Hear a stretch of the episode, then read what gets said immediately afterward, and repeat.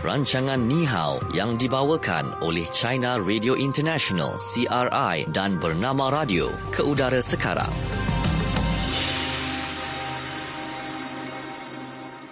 Baiklah anda sedang mendengarkan program Ni Hao, sebuah program kerjasama antara Bernama Radio dan juga China Radio International CRI bersama dengan rakan kita di Beijing dan untuk fokus China hari ini kita akan membincangkan mengenai maskot Sukan Olimpik musim sejuk 2020 yang telah pun diperkenalkan iaitu Bing Duan Duan dan juga Shui Ron Ron.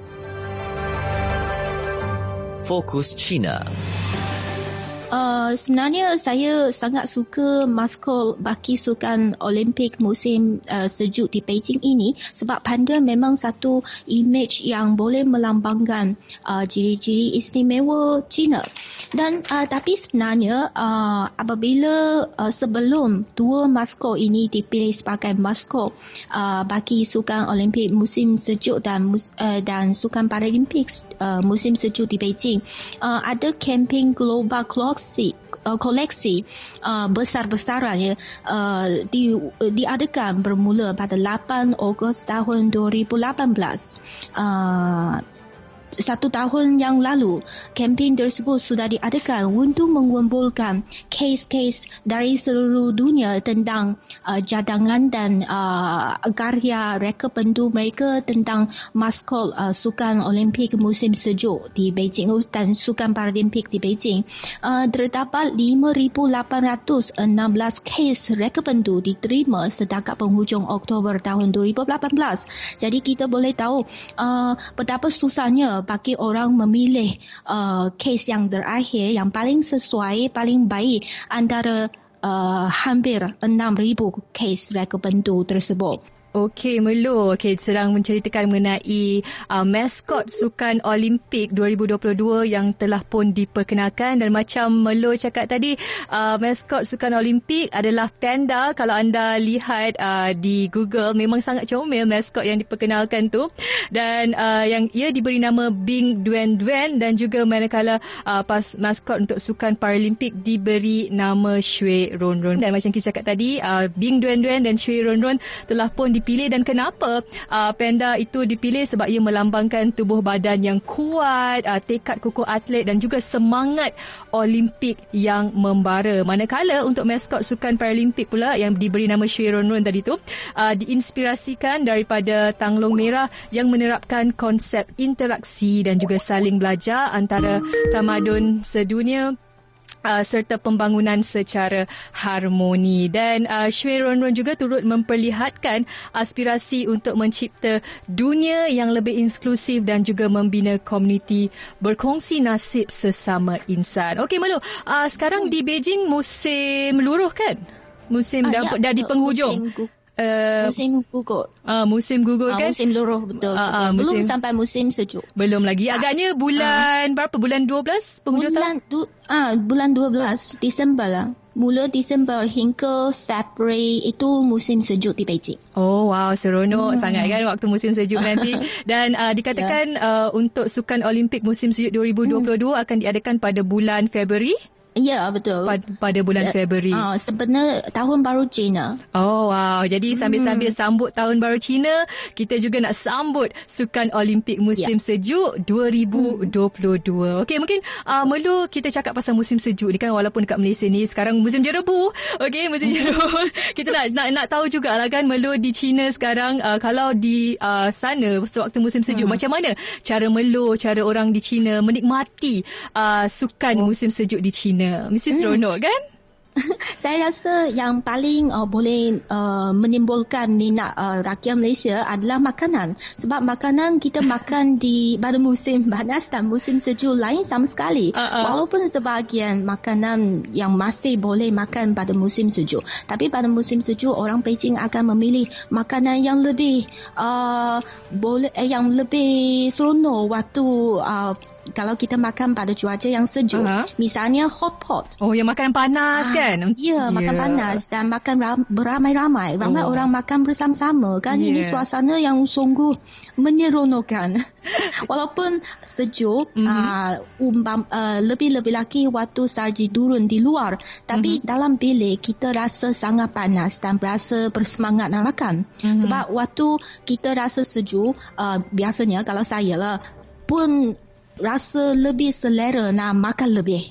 Sebenarnya kan waktu lebih sejuk sebenarnya kita akan rasa lebih lapar. Oh, betul ya, ya, tak? lah, Sebab tu kita betul. akan rasa lebih berselera.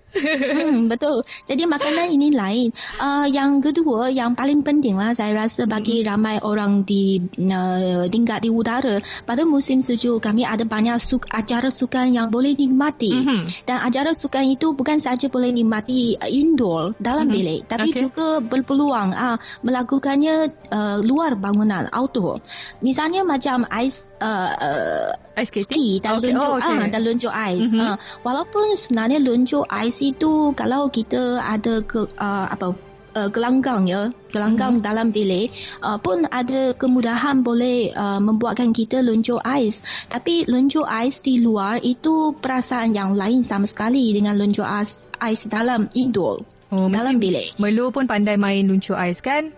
Ya, sebab saya belajar sejak kecil lagi. Wow, belajar Ini sejak rasanya. kecil. Oh, Okey. semua budak orang Beijing yang asal dari Beijing wajib belajar Wajib. lunjuk ais. Oh. Wajib belajar. Kalau tak, tak Betul. boleh digelar orang Beijing. Hmm, betul betul betul. Sebab saya rasa macam sangat cemburu mendengar cerita Melo kan uh, cakap pasal luncur ais, cakap pasal ski sebab dekat Malaysia ni kita hanya ada musim panas dan musim hmm. hujan itu saja tak ada musim sejuk macam di China tapi kalau di sini kalau kita nak menikmati sukan macam ice skating boleh hmm. ada di uh, indoor lah uh, uh, untuk Ada, bermain ada. ice skating Ya. kalau anda pergi ke pusat membeli belah uh, pastinya Hmm. ada uh, kadang-kadang pusat membeli belah itu menyediakan uh, perkhidmatan uh, ataupun kemudahan untuk ice skating. Jadi Ah. orang dekat Malaysia pun boleh turut rasa lah sejuk dia macam mana, macam mana nak main Ya. ice skating. Ada juga disediakan perkhidmatan untuk sewa um, apa tu alatan untuk bermain ice skating dan sebagainya. Jadi walaupun kita tak ada musim sejuk tapi di Malaysia juga uh, rakyat Malaysia berpeluang untuk turut sama uh, uh, apa ni ada perasaan seronok tu jugalah untuk bermain uh, permainan sebegini. Ya betul betul. Uh, saya pun ada pengalaman yang main uh, lunjuk ais di Malaysia. Wow, di mana tu? Saya, uh, IOI City Mall. ya betul, Ah, IOI City. dan, uh, ini sangat besar lah. Ha. Dan rasanya kemudahan-kemudahan pun serba ada, sangat baharu. Uh, dan orang pun tak ramai lah, uh, terutamanya bukan hujung minggu atau cuti umum. Saya pernah main uh, uh, itu satu gelanggang lunjuk ais yang sangat besar ya dalam IOI City Mall itu. Dan rasanya di sini uh, di situ juga menyediakan uh, berbagai kemudahan macam sarung tangan kan, Mhm. uh, menyewa uh, Stokin. skate uh, ya Ah. stocking yang boleh melindungi kita daripada kecederaan pun ada pelatih saya rasa pelatih profesional yang di situ uh, membu- menawarkan kursus ya yang Mm-mm. ada banyak budak kecil juga mengikuti kursus tersebut untuk belajar lunjuk ais saya nampak ada beberapa budak kecil lunjuk ais dengan kemahiran tinggi Betul. Dan bila uh, Melo cakap ada nampak beberapa budak kecil dengan kemahiran luncur ais yang tinggi, di Malaysia juga kita ada atlet uh, luncur ais yang sangat berbakat yang telah pun mengharumkan nama Malaysia di mata dunia. Sebagai contoh uh, untuk, macam uh, bendera Malaysia yang dipanggil Jalur Gemilang berkibar buat pertama kali ketika majlis pembukaan Sukan Olimpik musim sejuk uh, Pyeongchang ini tahun lalu di Korea Selatan. Hmm, tahun lalu. Dan uh, ia sebagai kita katakan satu saat yang sememangnya bersejarah uh, kerana Malaysia tak pernah pun bertanding sukan Olimpik musim sejuk sebelum Hmm. ini. Jadi uh, peluncur ais Malaysia uh, Julian Yee diberi tanggungjawab sebagai pembawa bendera di Stadium Olimpik Pyeongchang dan kontingen Malaysia. Uh, pada waktu itu yang menampilkan dua atlet Julian dan juga peluncur alpine ski iaitu Jeffrey Webb merupakan antara kontingen terkecil. Dalam kalangan 92 negara membabitkan hampir 3000 atlet yang bertanding. Jadi itu juga menjadi kebanggaan buat uh, rakyat Malaysia. Walaupun kita tak ada musim sejuk tapi kita gunakan apa sahaja kemudahan yang ada untuk berlatih dan juga Malaysia telah menghasilkan uh, atlet luncur ais yang telah pun mengharumkan nama Malaysia di mata dunia. Hmm, bagus. Sebenarnya acara sukan musim sejuk itu uh, saya rasa lebih menjabar mm-hmm. uh, berbanding sesetengah uh, sukan acara sukan musim panas. Sebab ini perlu uh, macam di Malaysia lebih-lebih lagi ya sebab cuaca tak ada yang sejuk. Jadi orang uh, perlu uh, memberi lebih banyak perhatian dan tenaga. Dan dari segi duit juga uh, menghulurkan lebih banyak uh, wang untuk membuat suatu latihan tentang suatu sukan acara musim sejuk. Lagipun dari segi semangat uh, mm-hmm. sebab uh, acara sukan musim sejuk uh, ada yang diadakan outdoor itu cuacanya pun satu uh, unsur yang sangat menjabar mm-hmm. semangat dan kekuatan tubuh badan kita betul tak kisah hmm. sejuk ke panas ke dan kisah rasa musim sejuk kalau yang tak biasa dengan musim sejuk pastinya ia akan menjadi satu cabaran sebab bukan yeah. mudah untuk hmm. survive waktu yeah, musim sejuk apatah lagi untuk bertanding dalam sukan yang ber, kita katakan berprestij tinggi sebab hmm. pengalaman hmm kes waktu musim sejuk uh, di Beijing dia melo kan. Uh, waktu hmm. musim sejuk nak keluar bila dah keluar tu rasa macam tak boleh nak bercakap beku je ah. mulut. Rasa macam sebab kita tak biasa kan. Jadi bila dah hmm. keluar tu rasa okay jangan cakap dengan saya saya tak boleh bercakap sebab sejuk sangat sekarang. Uh, bibir sudah membeku ya? Ya bibir sudah membeku. Dan macam Melo cakap tadi waktu musim sejuk memang waktu yang terbaik lah kan Melo untuk hmm. makan banyak. Sebab memang rasa lapar waktu tu. Terutamanya makan hot pot betul Melo betul. Mm, mm, mm, Okey, jadi itu antara yang dikongsikan untuk fokus Cina hari ini mengenai uh, maskot sukan Olimpik musim sejuk 2020 yang telah pun diperkenalkan iaitu Bing Duan Duan dan juga Shui Ron Ron. Baiklah untuk anda semua untuk waktu ini kita teruskan dengan segmen yang seterusnya iaitu segmen fokus apa kata anda. Fokus apa kata anda? Okey, untuk fokus apa kata anda hari ini uh, menerusi Facebook bernama radio kita dah uh, utarakan soalan apakah jenis sukan yang anda minati? Anda boleh uh, nyatakan komen ataupun anda boleh nyatakan jawapan. Kongsikan jenis sukan yang anda minati di Facebook bernama radio. Dan Kis nak kongsikan dengan anda semua uh, antara pendengar kita daripada Syamsul Kama. Okey katanya uh, waktu dia berada di Shanghai uh, waktu hmm. sejuk dia suka makan hot plate wonton mee Oh, uh, mi tu oh. hot plate lagi dia kata sedap sangat. Amboi, oh. terus rasa lapar sekarang. Okey. Okey, uh, kita tanya pasal sukan dia jawab pasal makanan tak apa. Uh, makan pun salah satu sukan juga. Ya, Alright. Okey, daripada um, Nisa dari Pahang, uh, dia kata sukan yang diminati adalah uh, lumba lari, wow, badminton, bola jaring, Okey, um, nampak sangat dia memang uh, aktif dalam sukan Nisa ni. Uh, dan antara yang lain pula uh, daripada pendengar kita, Faimo, dia kata cukuplah sekadar meminati sukan elektrik okay, iaitu e-sport sahaja melu. Yalah sebab sekarang uh, selain uh, sukan yang kita katakan uh, sukan yang berbentuk fizikal, kita juga ada sukan yang semakin mendapat populariti dalam kalangan masyarakat bukan sahaja di Malaysia, malah di seluruh dunia iaitu sukan e-sport. Untuk anda yang lain mungkin boleh kongsikan lagi apa antara um, sukan yang anda minati, anda boleh kunjungi Facebook bernama Radio. Baiklah, dan untuk pengetahuan anda, macam yang Kis katakan tadi di awal rancangan, jangan lupa untuk turut sama-sama sertai kuis Kenali Cina. Kerana hari ini, siapa yang bertuah, kita akan tahu di penghujung rancangan akan membawa pulang wang tunai berjumlah RM50. Dan yang paling penting, ingat nombor telefon kita 03 2692 7939.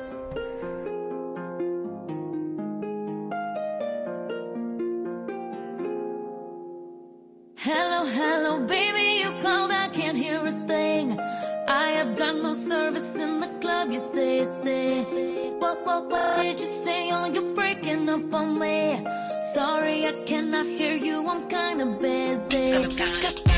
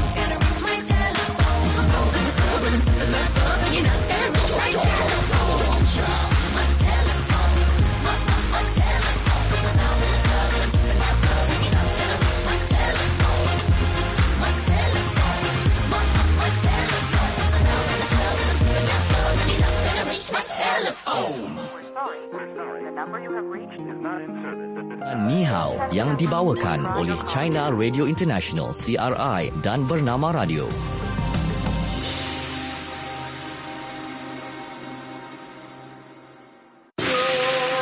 Rancangan Ni Hao yang dibawakan oleh China Radio International CRI dan Bernama Radio ke udara sekarang. Ya, anda kembali mendengarkan program Ni Hao, sebuah program kerjasama antara Bernama Radio dan juga China Radio International CRI. Dan hari ini kita bersama dengan rakan kita di Beijing, Melo. Masih lagi bersama dengan Melo hari ini. Okey, kalau tadi kita dah kongsikan dengan anda uh, fokus China dan juga fokus apa kata anda. Dan untuk waktu ini, kita nak kongsikan untuk segmen Fokus Malaysia. Fokus Malaysia.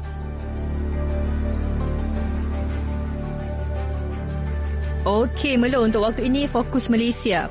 Okey, hari ini kita nak berceritakan, kita nak berkongsi dengan anda semua mengenai uh, proses pengajaran dan juga pembelajaran di Universiti Awam di Malaysia uh, akan distruktur semula agar selaras dan relevan dengan uh, keperluan semasa khususnya dalam meningkatkan keboleh pasaran graduan dan atas dasar ini uh, Kementerian Pendidikan uh, telah pun menggugurkan sebanyak 38 program akademik Universiti-Universiti Awam sebab dikatakan dah tak lagi relevan ya sem- uh, melo dengan perkembangan dan juga keperluan semasa seperti yang dilaporkan oleh media. Uh, melo sebelum ni ambil kursus apa di universiti? Uh, saya ambil, uh, saya sebenarnya waktu itu mendapat beasiswa dari kerajaan China untuk mm-hmm. boleh uh, melanjutkan pembelajaran bahasa Melayu saya dan pengajian tentang kebudayaan tamadun Melayu di Institut Alam dan Tamadun Melayu di UKM, Universiti Wow. Kebangsaan uh, Malaysia. Itu dia. Sebab tu kalau anda semua pendengar bernama radio tertanya-tanya, Melo ni sebenarnya uh, memang warga Cina tapi sangat-sangat fasih berbahasa Melayu. Apatah lagi dia menerima uh, pengajian di Universiti Kebangsaan Malaysia untuk mempelajari dengan lebih lanjut mengenai Hmm. bahasa Melayu. Saya sangat bangga Melayu, ya. ada kawan macam Melo. Okey, namun uh, Melo uh, uh, macam Kis cakap tadi antara universiti awam di Malaysia antara kursus-kursus yang ditawarkan ada yang telah pun dikeluarkan ataupun digugurkan. Uh, Setiap 19 universiti awam menggugurkan dua program menjadikan 38 um, kursus keseluruhannya yang dikeluarkan ataupun digugurkan dan beberapa lagi program akademik turut dalam pemerhatian sama ada akan digugur ataupun distruktur semula selaras dengan perubahan dalam pasaran pekerjaan di Malaysia. Dan um, sepintas lalu antara universiti yang terlibat macam uh, Universiti Pendidikan Sultan Idris menggugurkan program Sarjana Muda Sains Sukan uh, iaitu Psikologi Sukan dan juga Sarjana Muda Teknologi Pendidikan. Manakala untuk uh, Universiti Melaya, kita tahu uh, UM ni memang pusat pengajian hmm. tinggi tertua di Malaysia. Lepas ni dia dah tak ada dah tawarkan lagi program Sarjana Muda Kejuruteraan Mekanik dan juga Sarjana Muda Kejuruteraan Awam dalam bidang alam sekitar. Macam uh, Universiti Melo iaitu UKM uh, hmm. pun menggugurkan uh, program untuk sarjana muda kejuruteraan iaitu kejuruteraan awam dan sekitaran dan juga hmm. sarjana muda kejuruteraan pembuatan dan antara universiti lain yang terlibat macam uh, Universiti Malaysia Sarawak menggugurkan hmm. program sarjana muda ekonomi dalam bidang ekonomi industri, sarjana muda hmm. uh, kejuruteraan elektronik dalam bidang telekomunikasi dan pelbagai hmm. kursus yang lain dan uh, hmm. untuk Universiti Malaysia Kelantan di Kelantan selepas ini uh, tidak lagi akan menawarkan program sarjana muda cyberology dan juga sarjana hmm. muda teknologi kreatif manakala Universiti Utara Malaysia uh, sarjana sains perbankan Islam selepas ini dah tak ada dan juga kursus hmm. sarjana sains dalam bidang tekno keusahawanan selepas ini dah pun digugurkan. Jadi mesti anda semua tertanya-tanya kan Melo kenapa tiba-tiba kan uh, yeah. kursus-kursus yang ditawarkan sebelum ini di Universiti Awam digugurkan, digugurkan ditiadakan yeah. lagi antara uh, sebabnya kan uh, Melo menurut Ketua Pengarah hmm. Pendidikan Tinggi uh, Siti Hamisa Tapis berkata pihaknya mengenal pasti kursus-kursus terbabit selepas mempertimbangkan keperluan dan juga perkembangan semasa dan uh, hmm. Jabatan Pendidikan Tinggi yang menguruskan uh, universiti-universiti ini uh, perlu memastikan setiap kursus akademik yang ditawarkan universiti awam relevan dengan perkembangan semasa serta peluang pekerjaan selepas pelajar menamatkan pengajian maksudnya kursus kursus-kursus yang ditawarkan sebelum ni um, tidak memberi peluang yang cerah untuk pelajar mm. uh, untuk graduan untuk mendapatkan pekerjaan selepas mereka tamat pengajian. Jadi sebab itu uh, kursus-kursus ini digugurkan um, serta merta dan juga uh, melu antara lain kita tahu uh, bukan saja di Malaysia di seluruh dunia mengenai uh, revolusi industri 4.0 okey mm-hmm. yang sedang melanda dan kita tahu sekarang kalau kita cakap pasal uh, bidang revolusi industri uh, 4.0 sekarang kan uh, macam dekat China dah diganti dengan robot. Segalanya diganti hmm. dengan teknologi. Jadi hmm. uh, selaras dengan perkembangan semasa uh, justru program akademik juga perlu diganti dengan program baru selari dengan keperluan industri. Dan dalam masa masa yang sama uh, setiap universiti perlu mengenal pasti dan seterusnya membentuk semula program akademik agar sejajar dengan perkembangan industri okey? Jadi itu antara hmm. sebab melo kenapa uh, ada kursus-kursus yang sebelum ini ditawarkan di universiti awam. Selepas ni dah tak ada lagi dah digugurkan daripada universiti awam di Malaysia hmm Okay. Uh, apa ni selamatlah Melo punya kursus masih lagi ditawarkan di UKM. Itulah. Dan bila cakap uh. pasal uh, revolusi perindustrian 4.0 ni kan Melo dan mungkin pada masa 10 20 tahun akan datang hmm. tak mustahil uh, robot hmm. akan ambil alih tempat kita. Akan jadi oh, uh, akan jadi penyampai radio menggantikan kita. Uh. Manalah tahu sebab uh. segalanya di ujung jari kan sekarang. Okey yeah. jadi itu antara uh, fokus uh, di Malaysia mengenai um, kursus-kursus yang telah pun digugurkan sejajar dengan perkembangan semasa. Baiklah untuk waktu ini kita nak teruskan lagi dengan segmen seterusnya. Segmen yang dinanti-nantikan ramai iaitu kuis. Kenali Cina macam biasa 03 2692 7939 dan Melo apakah soalan kita hari ini? Okey, soalan untuk kita hari ini, apakah nama maskul Sukan Olimpik dan Paralimpik musim sejuk 2022 di Beijing? Wow, kita dah ulang banyak kali tadi. Kalau anda ya. memang ya. fokus dari awal tadi, anda pasti dah ada jawapan dia untuk nama bagi maskot Sukan Olimpik dan Paralimpik musim sejuk 2022 03 2692 7939. Kita ada siapa di talian? Hello, selamat petang. Hai. Okey, mungkin dia nervous akan gementar di situ. Hai, siapa di talian? Okey, mungkin boleh cuba lagi 0326927939. Uh, kita nak tahu siapakah uh, pemanggil bertuah yang bakal membawa pulang wang tunai berjumlah RM50 di talian. Kita ada siapa di sana? Hai, selamat petang. Okey, masih lagi masih lagi dia diam je mungkin sedang berfikir jawapan yang betul. Okey. Alright. Uh, macam tadi kita nak ulang lagi soalan um, nama maskot untuk Sukan Olimpik dan juga Paralimpik musim sejuk 2022 yang bakal berlangsung di Beijing pada bulan Februari 2022. 0326927939 hari ini kita ada siapa di talian. Hai, selamat petang. Hello. Okey, nampaknya macam tak ada orang yang nak bawa pulang RM50. Okey, mungkin nak bagi dekat Kiss ataupun mungkin kita akan jadikannya uh, wang terkumpul. Tak apa, tak apa. Kiss masih bagi lagi peluang untuk anda hubungi kita 0326927939. Itu nombor telefon yang patut anda hubungi sekarang untuk membawa pulang wang tunai berjumlah RM50. Tajaan China Radio International CRI. Okey, um, dan pastinya Uh, ini merupakan kuis harian kita yang Melo macam biasa. Mm. Setiap hari semua orang berpeluang untuk membawa pulang, membawa pulang hadiah yang sangat menarik. Ini yang penting kena dengar apa yang dikongsikan oleh rakan kita di China Radio International di CRI mengenai apa yang dikongsikan mengenai isu semasa di China. Jadi macam tadi uh, Melo dah kongsikan mengenai uh, sukan Olimpik dan juga Paralimpik musim sejuk yang akan berlangsung pada 2022 dan Melo pun dah cakap Beijing. tadi dia memang um, apa ni uh, memang pandai main uh, luncur ski. Okey. Ya. Okey dan uh, belum memang masa sang... saya masih kecil lah. Masa Sekarang kes... sudah tak pandai lagi lah. Ya ke dah tak pandai? Okey dan Melo ni kalau kita tanya dia uh, sebab dia pun pernah duduk di Malaysia dan bila hmm. dia macam Melo kongsikan tadi bila di Malaysia hmm. uh, pun pernah main luncur ski dan hmm. waktu tu Melo lihat uh, rakyat Malaysia macam mana mereka bermain. Adakah cara mereka bermain itu betul?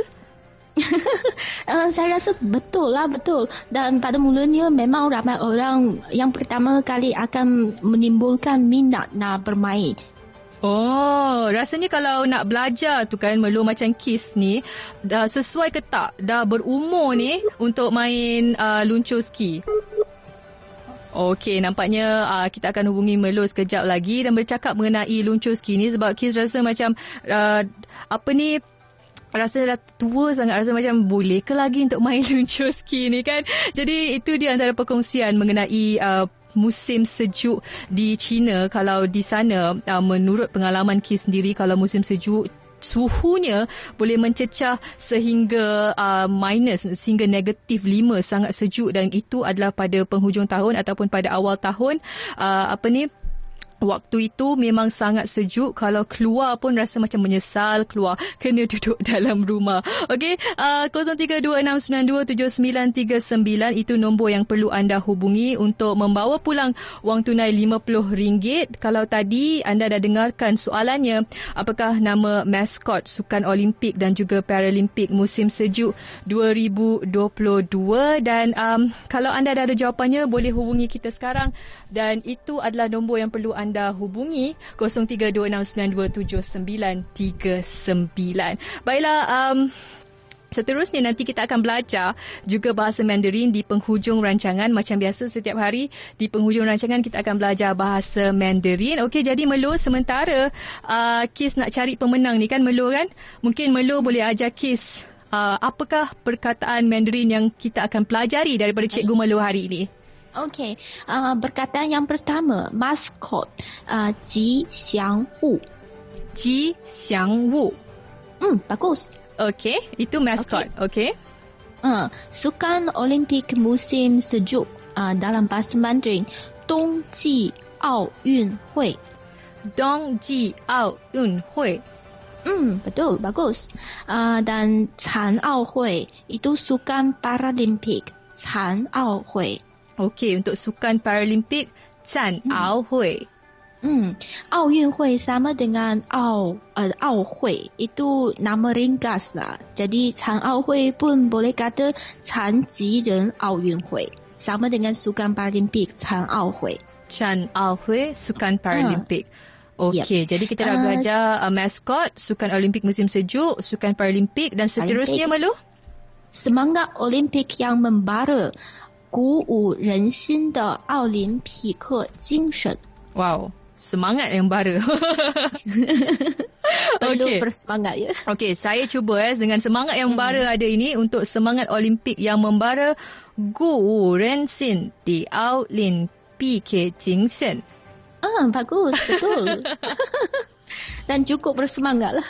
Oh wow, okey jadi itu antara um, perkataan yang kita belajar daripada Cikgu Melo hari ini okey mengenai maskot sukan Olimpik uh, musim sejuk, sukan Olimpik uh, par, eh, sukan Olimpik pula, sukan Paralimpik dan juga Mm, mm. semangat Olimpik Olimpik. yang membara itu antara perkataan yang kita belajar hari ini. Kalau um, uh, musim sejuk, uh, sukan Olimpik musim sejuk dong Ji Ao Yun Hui kan uh, Melo. Kalau musim panas macam mana?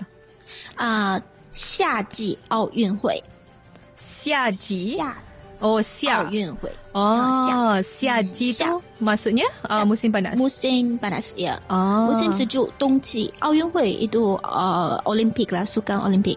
Mhm. Dongji uh, musim sejuk. Uh, Untuk musim panas tadi 夏季，夏季，夏季啊，夏季。Kalau ah, sekarang musim luruh，秋季，秋季。OK，musim bunga，春季。Mhm. 季。Cunji. Okey, sekian empat Ah. musim hari ini kita dah belajar dengan Melo kan? Ya. Okey. Alright, jadi itu antara uh, segmen untuk belajar bahasa Mandarin hari ini. Terima kasih banyak-banyak Cikgu Melo. Dan uh, selepas kita semua dah belajar bahasa Mandarin, macam tadi kita masih nak cari pemenang ni Melo untuk uh, kuis Kenali Cina. Cina. Okey, di mana soalannya kita dah ulang banyak kali. Macam uh, Melo cakap tadi, soalannya berbunyi, uh, apakah nama maskot Sukan Olimpik dan Paralimpik musim sejuk 2022? Baiklah, kalau sekarang uh, Melo di Beijing sekarang, apa antara persiapan yang telah pun dilakukan untuk uh, menyambut, untuk hmm. mengadakan uh, Sukan Olimpik musim sejuk nanti Melo? Apa antara Hmm. persiapan yang dilakukan? Saya rasa pertama uh, menjamin pem, uh, projek pembinaan stadium-stadium uh, yang bakal digunakan waktu uh, Sukan Olimpik dan Paralimpik musim sejuk uh, 2022 semua uh, dah siap dan sempurna. Dan semua kemudahan-kemudahan yang diperlukan pun perlu operasi se, uh, se, se, sebagai satu ujian supaya boleh menjamin waktu Sukan Olimpik berlangsung. Semua ini boleh beroperasi secara lancar dan uh, baik. Mm-hmm. Uh, lepas tu uh, lalu lintas pun atau pengangkutannya juga mm-hmm. satu uh, unsur yang penting Betul. sebab waktu itu uh, atlet-atlet bagaimana dari tempat tinggal mereka mm-hmm. terus ke uh, ke gelanggang ataupun ke stadium. Uh, yang kedua para penonton yang berminat nak melihat uh, berlangsungnya uh, pertandingan pun perlu uh, menggunakan uh, pengangkutan awam jadi uh, pengang, hmm. ah pengangkut uh, lagipun waktu uh, sukan Olimpik musim sejuk diadakan di Beijing ya bukan di bandar Beijing semata-mata hmm. pun ter, uh, melibatkan beberapa bandar dan kota kecil pekan kecil yang luar bandar Beijing di provinsi Hebei macam Okay. Chongli ah jadi Alright. an, uh, Mhm. pengangkutan antara kedua-dua lokasi ini pun satu uh, Aspek penting, kan? infrastruktur ah infrastruktur yang perlu dilakukan Betul dalam menjamin hmm. keselesaan buat pengunjung, buat atlet, buat semua dan juga buat pelancong yang datang ke Ya. China nanti. Baiklah. Okey, waktu sekarang 0326927939. Kita ada siapa di talian Encik Azmi. Hai, selamat petang. Hai, selamat petang. Okey. Alright, Encik Azmi, uh, soalan kita ulang buat kali terakhir. Okey. Ayah, ayah, sebelum putus, saya sebut terus. Oh, oh sebut Okey. terus. Okey. Tak payah je kata dah dengar banyak kali. Jawapannya? Paralimpik tu Shui Ron Ron, Shui Ron Ron. Okey. Dan Yang Olimpik, uh, suka, maskot uh, sukan Olimpik tu Bing Duen Duen. Okey. Putus, sebelum putus. Okey, kita nak tanya kita punya ketua hakim. Uh, Melo, betul ke tidak jawapannya? tepat sangat tepat Huh. Yeay! Okey, tahniah diucapkan kepada Cik Azmi. Ini membuktikan Cik Azmi memang dengar perkongsian untuk program Nihau hari ini dari awal hingga ke penghujung rancangan dan ia telah memberikan uh, peluang pada Cik Azmi untuk bawa pulang wang tunai RM50 hari ini. Yang lain boleh cuba lagi esok. Baiklah Melo, terima kasih banyak-banyak Terima kasih. atas perkongsian uh, daripada Cikgu Melo kita hari ini mengenai fokus Cina dan juga belajar bahasa Mandarin. Terima kasih. Semoga kita berjumpa lagi, okey? Baiklah. lagi. Alright, nampaknya sampai di sini saja pertemuan kita untuk hari ini dan mewakili tim janji temu um, penerbit kan, apa penerbit di HAW Hazri Rahil dan juga pengawal kandungan Anis Haila dan juga penerbit berita Hirzi Muhammad. Terima kasih kerana menjadikan bernama radio stesen pilihan anda dan semua kita berjumpa lagi. Assalamualaikum. Nama saya Kis. Bye. Sekian rancangan Ni Hao yang dibawakan oleh China Radio International CRI dan Bernama Radio.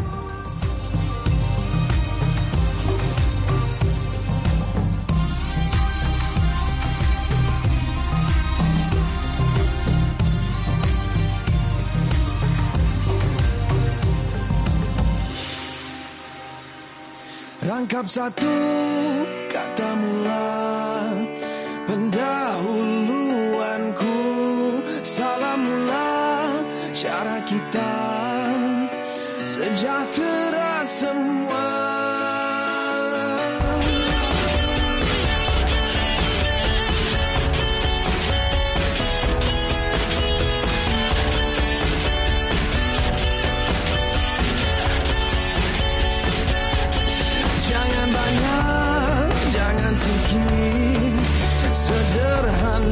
cukup Cara aku, cara